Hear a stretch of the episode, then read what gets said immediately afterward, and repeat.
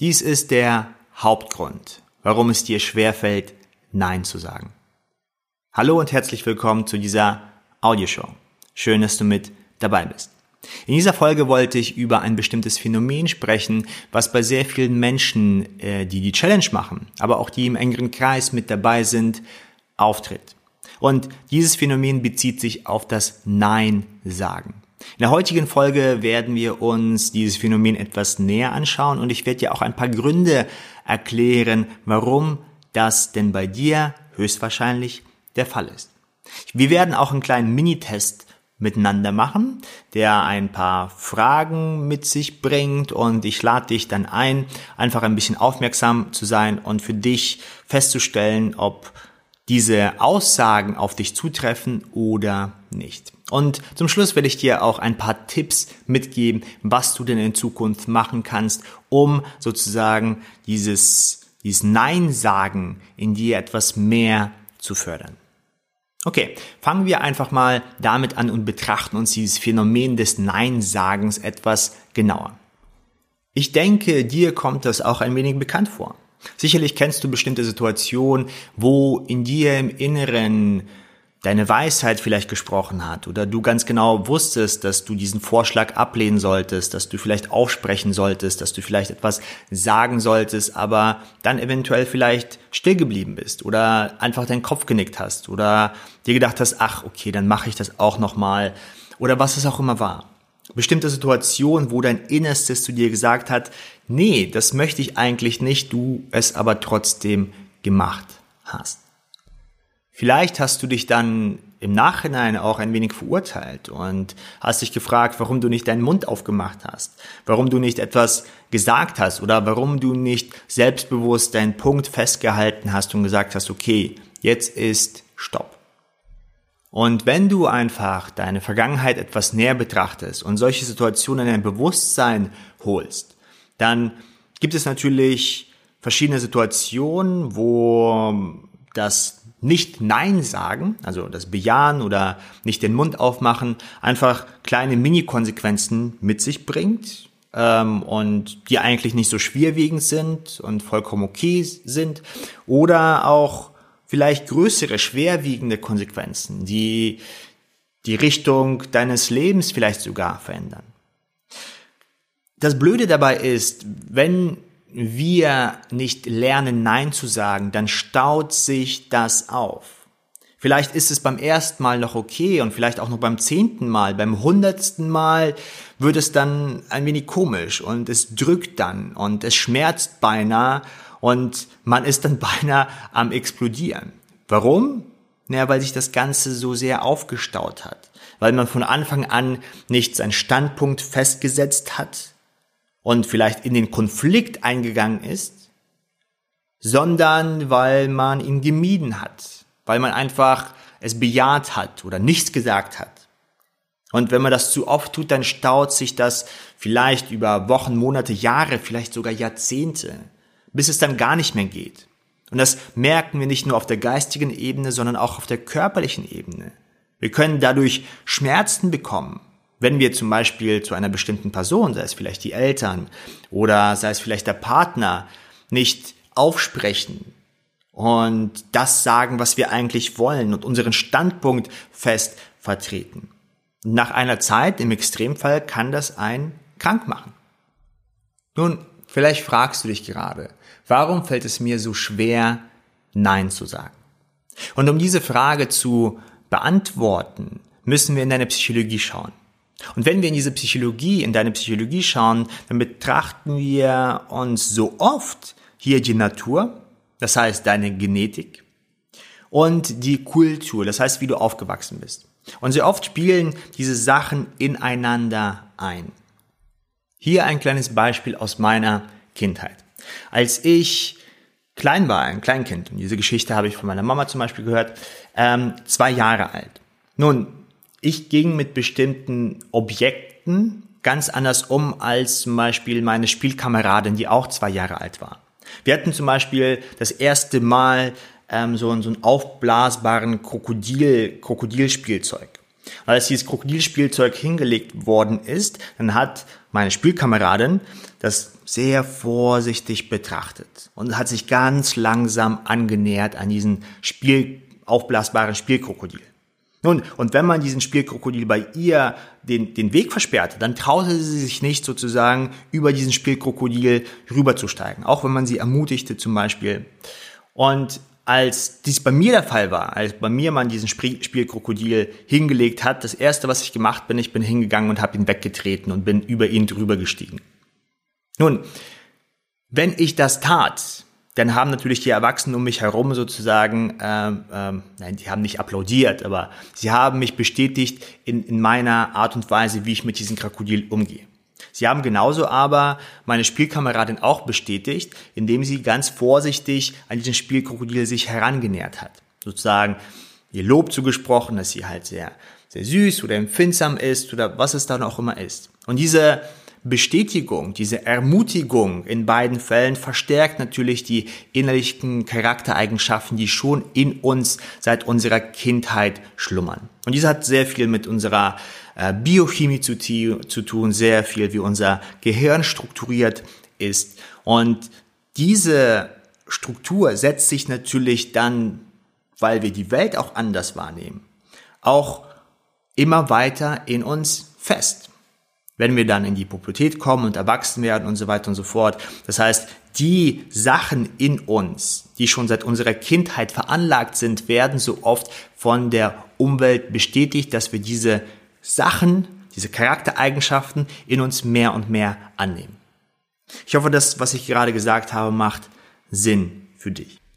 Und diese Charaktereigenschaften und wie die Natur und Kultur miteinander wirkt, nun, dies interessierte natürlich die, die Menschen und vor allem den Psychologen in der Vergangenheit sehr, sehr stark. Also haben sich ausgemacht und probiert sozusagen die Charaktereigenschaften zu finden, die hauptsächlich für unser Verhalten und unsere emotionale, unseren Gemütszustand, unsere emotionale Lage zuständig sind. Und man hat dann über Jahrzehnte in verschiedenen Kulturen halt geforscht und hat hier ähm, ein paar Charaktereigenschaften herausgefunden, die bei jedem Menschen vorhanden sind, stärker oder weniger stark. Und eine Charaktereigenschaft heißt Verträglichkeit. Und ein verträglicher Mensch strahlt oft Wärme aus. Ein verträglicher Mensch wird generell von anderen Menschen gemocht. Und ein verträglicher Mensch gibt auch öfters und auch gerne. Verträgliche Menschen haben eine Freude daran, anderen Menschen zu geben, sie zu unterstützen. Verträgliche Menschen sind oft freudig und fühlen sich in die Schwingung einer Gruppe sehr oft und auch ziemlich einfach ein. Ihnen fällt es einfach, sich in eine Gruppe äh, einzufühlen. Sie, sie sind meistens, meistens niemands feindselig gegenüber anderen Menschen. Wenn Sie Menschen treffen, dann haben Sie oft ein sehr großes Vertrauen und probieren das Beste in dem Menschen zu sehen. Ich bin zum Beispiel auch ein verträglicher Mensch. Mir macht es sehr viel Spaß, wenn Harmonie in der Gruppe herrscht. Mir macht es auch sehr viel Spaß, wenn ich in einer Gruppe bin und jemand eine tolle Idee hat und die Führung übernehmen möchte. Und wenn das die Person gut macht, dann applaudiere ich der Person und möchte alles dran setzen, dass die Person erfolgreich mit dem wird, was sie eigentlich sich vorgestellt hat, wenn ich denn dahinter stehe.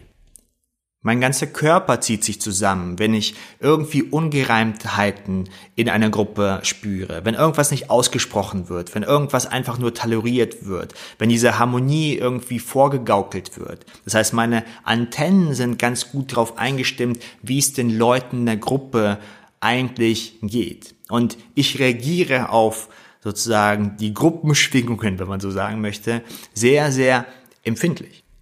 Eine verträgliche Person zu sein hat sehr, sehr, sehr viel Vorteile. Denn man kann sich sehr gut auf Menschen einstellen. Man kann die Menschen sehr gut lesen. Man kann sehr gut Möglichkeiten finden, wie man den Menschen unterstützen kann oder was man dann alles tun kann. Im Familienleben ist Verträglichkeit etwas, was unglaublich wichtig ist oder natürlich fest zementiert sein sollte in den Umgang mit den anderen Menschen. Verträglichkeit hat aber auch einen großen Nachteil.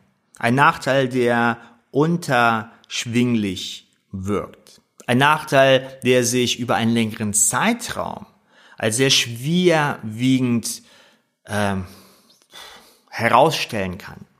Und dieser Nachteil ist, dass man Konflikte scheut. Man mag keine Konflikte und man möchte Konflikten am liebsten aus dem Weg gehen. Schon allein der Gedanke, einen Konflikt einzugehen, führt im Inneren zu Spannungen und zu einem Unwohlgefühl. Darum probiert man mit mehr Harmonie, Freude, Vertrauenswürdigkeit und so weiter und so fort Konflikte oft zu umgehen. Das Problem dabei ist, dass Konflikte im Zusammenleben und auch in der Beschreitung deines Weges unabdingbar sind. Sie gehören zum Leben dazu. Durch Konflikte wachsen wir, durch Konflikte stärken wir nicht nur unser Dasein, sondern auch unsere Perspektive, wo wir denn eigentlich hinwollen. Und ein Nachteil bei verträglichen Menschen ist auch, wenn man den Konflikten aus dem Weg geht und sich auf andere Menschen die ganze Zeit einstellt, dann, wenn jemand dich fragt, was möchtest du denn eigentlich, dann ist man ein wenig ganz, ganz verwirrt. Man weiß es oft nicht, was man eigentlich möchte, weil man so verträglich ist, dass man sich die ganze Zeit nur auf andere Menschen eingestellt hat und nur die Gruppe gesehen hat, egal ob es jetzt beim Arbeitsplatz ist, bei der Familie oder bei Freunden. Und man stellt sich dann die Frage, okay, was möchte ich denn eigentlich? Denn wenn du für dich alleine herausfindest, was du möchtest, dann bildest du für dich einen Standpunkt, dann bildest du für dich einen Weg, dann bildest du für dich eine Vision und auf dieser Vision wirst du Konflikten begegnen, auch mit anderen Leuten, sogar vielleicht mit Menschen, die dir nah sind, mit deinem Partner, mit den Menschen in deiner Familie. Und allein schon der Gedanke ist kein angenehmer Gedanke und den Gedanken möchte man am liebsten aus dem Weg gehen. Und dies ist der Nachteil der Verträglichkeit. Verträgliche Menschen sagen nicht direkt, sehr oft, was ihnen nicht gefällt, sondern sie warten erst einmal ab. Verträgliche Menschen widersprechen ziemlich selten, wenn jemand eine Entscheidung trifft. Verträgliche Menschen schätzen die eigenen Fähigkeiten oft nicht so hoch ein. Und verträgliche Menschen verhalten sich sehr oft bescheiden und machen sich vielleicht sogar kleiner, als sie wirklich sind. Und das Problem auch bei verträglichen Menschen, dass sie oft unbewusst, aber auch teilweise bewusst ausgenutzt werden. Denn wenn jemand nicht, voll, nicht viel von sich hält und oft bescheiden sozusagen handelt und nicht Nein sagen kann, sich vor Konflikten scheut, naja, dann kann man dieser Person oft Aufgaben geben und man weiß, sie werden erfüllt. Und man kann immer wieder fragen, ob die Person nicht das noch vielleicht auch noch machen möchte, denn mh, hm, das wäre so schön, wenn du das auch noch übernehmen könntest, denn ich habe noch das und das zu tun. Und die verträgliche Person sagt dann vielleicht, oh, okay, ja, mache ich auch. Weil, naja, weil man gemocht werden möchte, weil man keine Konflikte eingehen möchte und weil man auch bescheiden in seiner eigenen Rolle ist.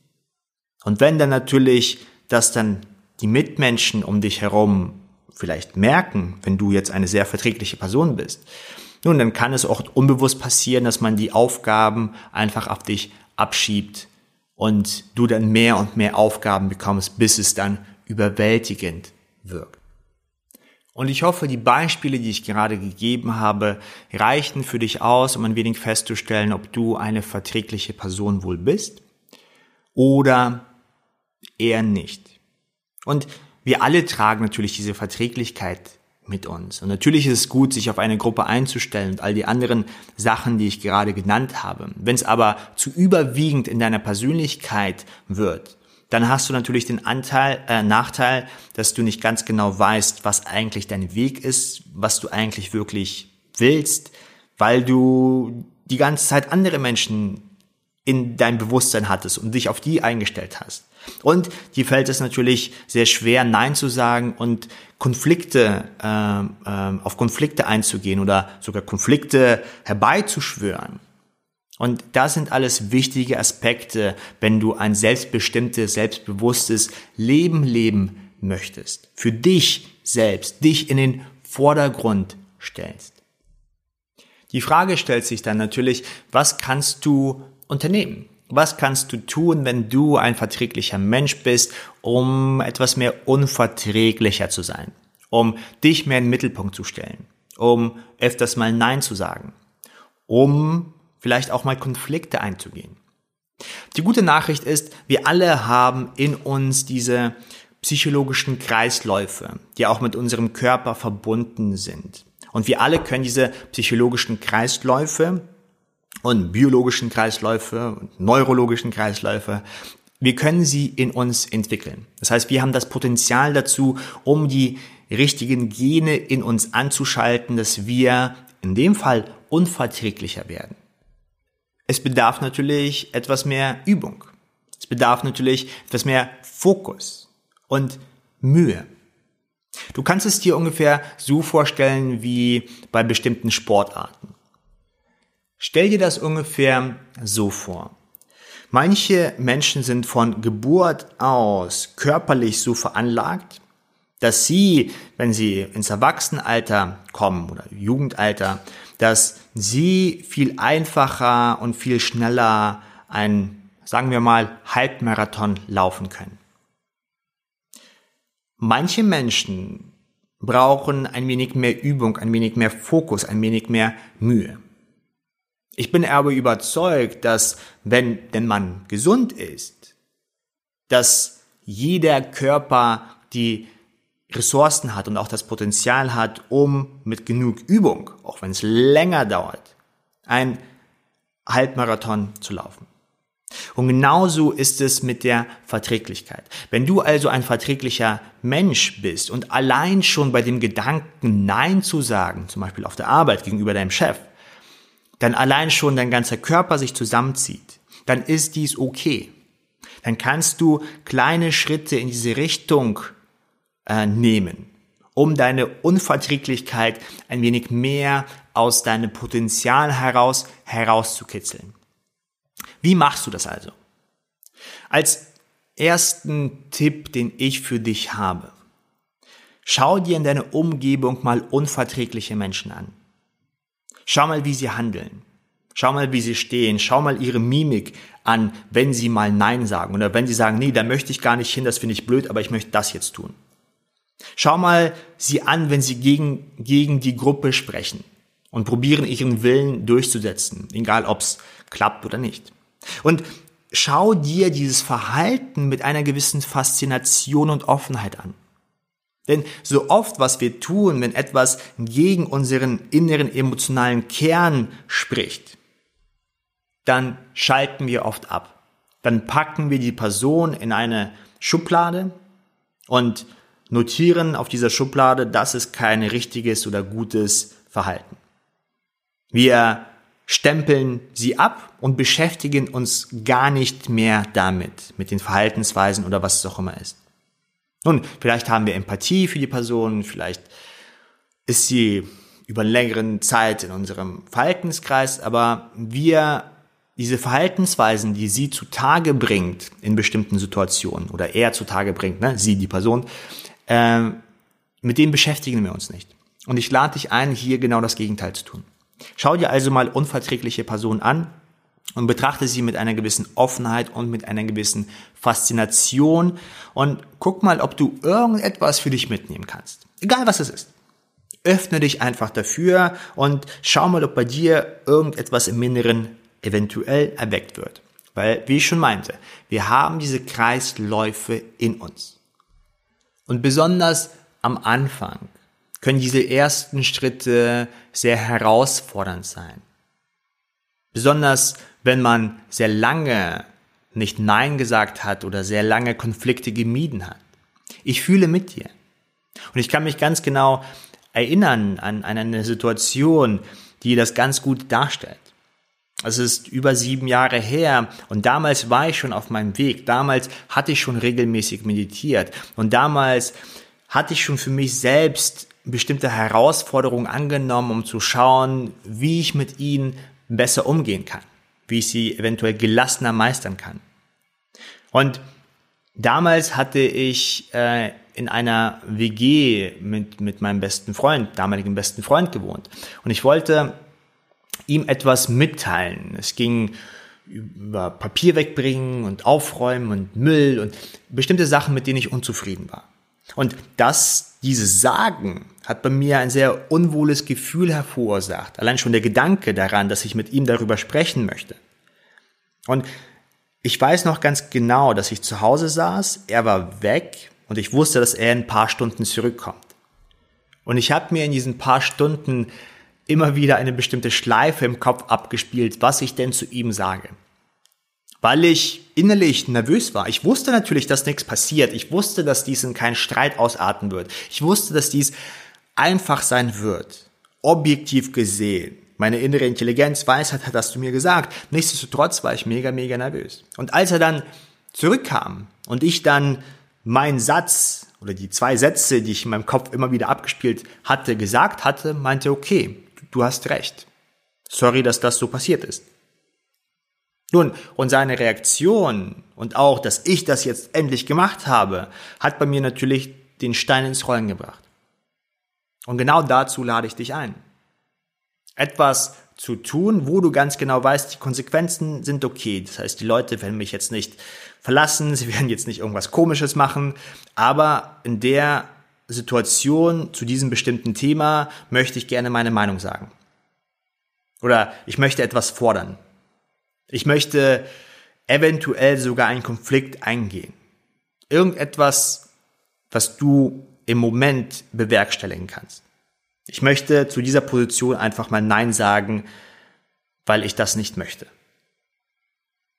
Und wenn du das tust, dann wirst du merken, wie etwas in dir aktiviert wird, wie etwas in dir ermutigt wird, wie etwas in dir dann im Nachhinein die Welt vielleicht mit ganz anderen Augen betrachtet und du zu dir sagst, hey, das kann ich ja doch machen.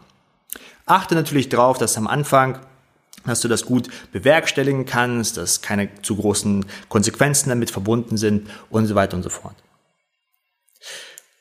Du merkst sicherlich, dass wenn ich darüber spreche, in Bezug auf Konflikte eingehen, in Bezug auf Nein sagen, wenn du ein verträglicher Mensch bist, dann wird in dir ein Unwohlsein im Moment sozusagen vielleicht sogar spürbar. Und dieses Unwohlsein, was dann in dir greifen möchte, speziell in so einem so einem Fall, wenn du einen Konflikt eingehen möchtest, wenn du ein verträglicher Mensch bist. Nun, dieses Unwohlsein wird, wie ich schon auch in letzten äh, Audioshows sagte, wird vom niederen Selbst gesteuert. Und dieses möchte keine Veränderung. Dieses möchte alles dran setzen, wenn du etwas Neues beginnst, dich am Leben zu erhalten, weil dieses Neue, was du startest, könnte ja dir dein Leben kosten. Also wirst du in den ersten Momenten Angst haben. Du wirst dich vor Konflikten weiter scheuen. Es ist also ein Prozess. Und regelmäßige Meditation hilft dir hier den Überblick zu behalten. Denn es nützt nichts, wenn du jetzt den Konflikt eingehen möchtest und dann einfach erstarrt bist. Oder einfach nicht klar denken kannst. Keine Argumente findest. Die Meditation hilft dir in so einem Augenblick, wenn du jetzt diesen ersten Schritt machst.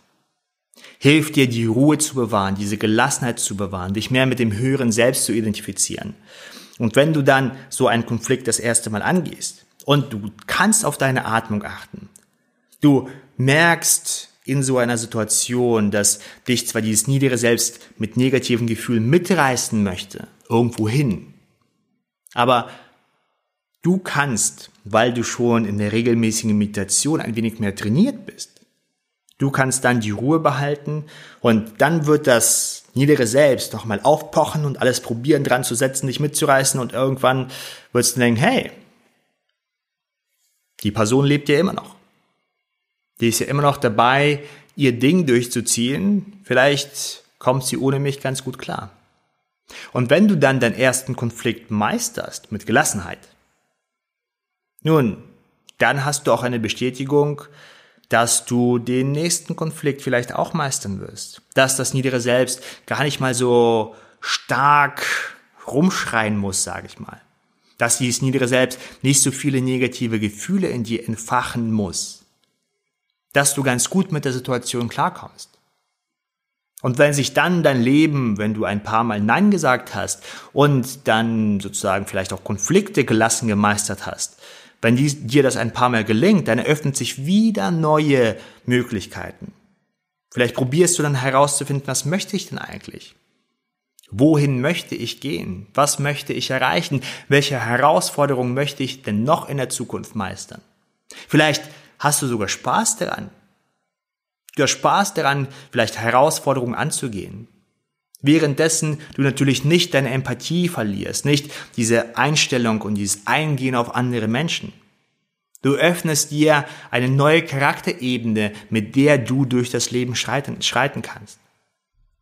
Und was dir auf deinem Weg, auf deiner Reise hilft, dein stetiger Begleiter, dein allumfassendes Werkzeug zu sagen, sozusagen, ist die regelmäßige Meditation. Denn durch die regelmäßige Meditation entfachst du mehr und mehr dein höheres Selbst. Und mit diesem höheren Selbst kannst du auch viel gelassener, viel mutiger, viel kreativer mit den Herausforderungen, wie zum Beispiel Konflikte einzugehen, umgehen. Du fühlst dich dann mehr geerdet, im Moment, präsent, hast einen klaren Kopf und kannst deine Gedanken auch viel besser strukturieren.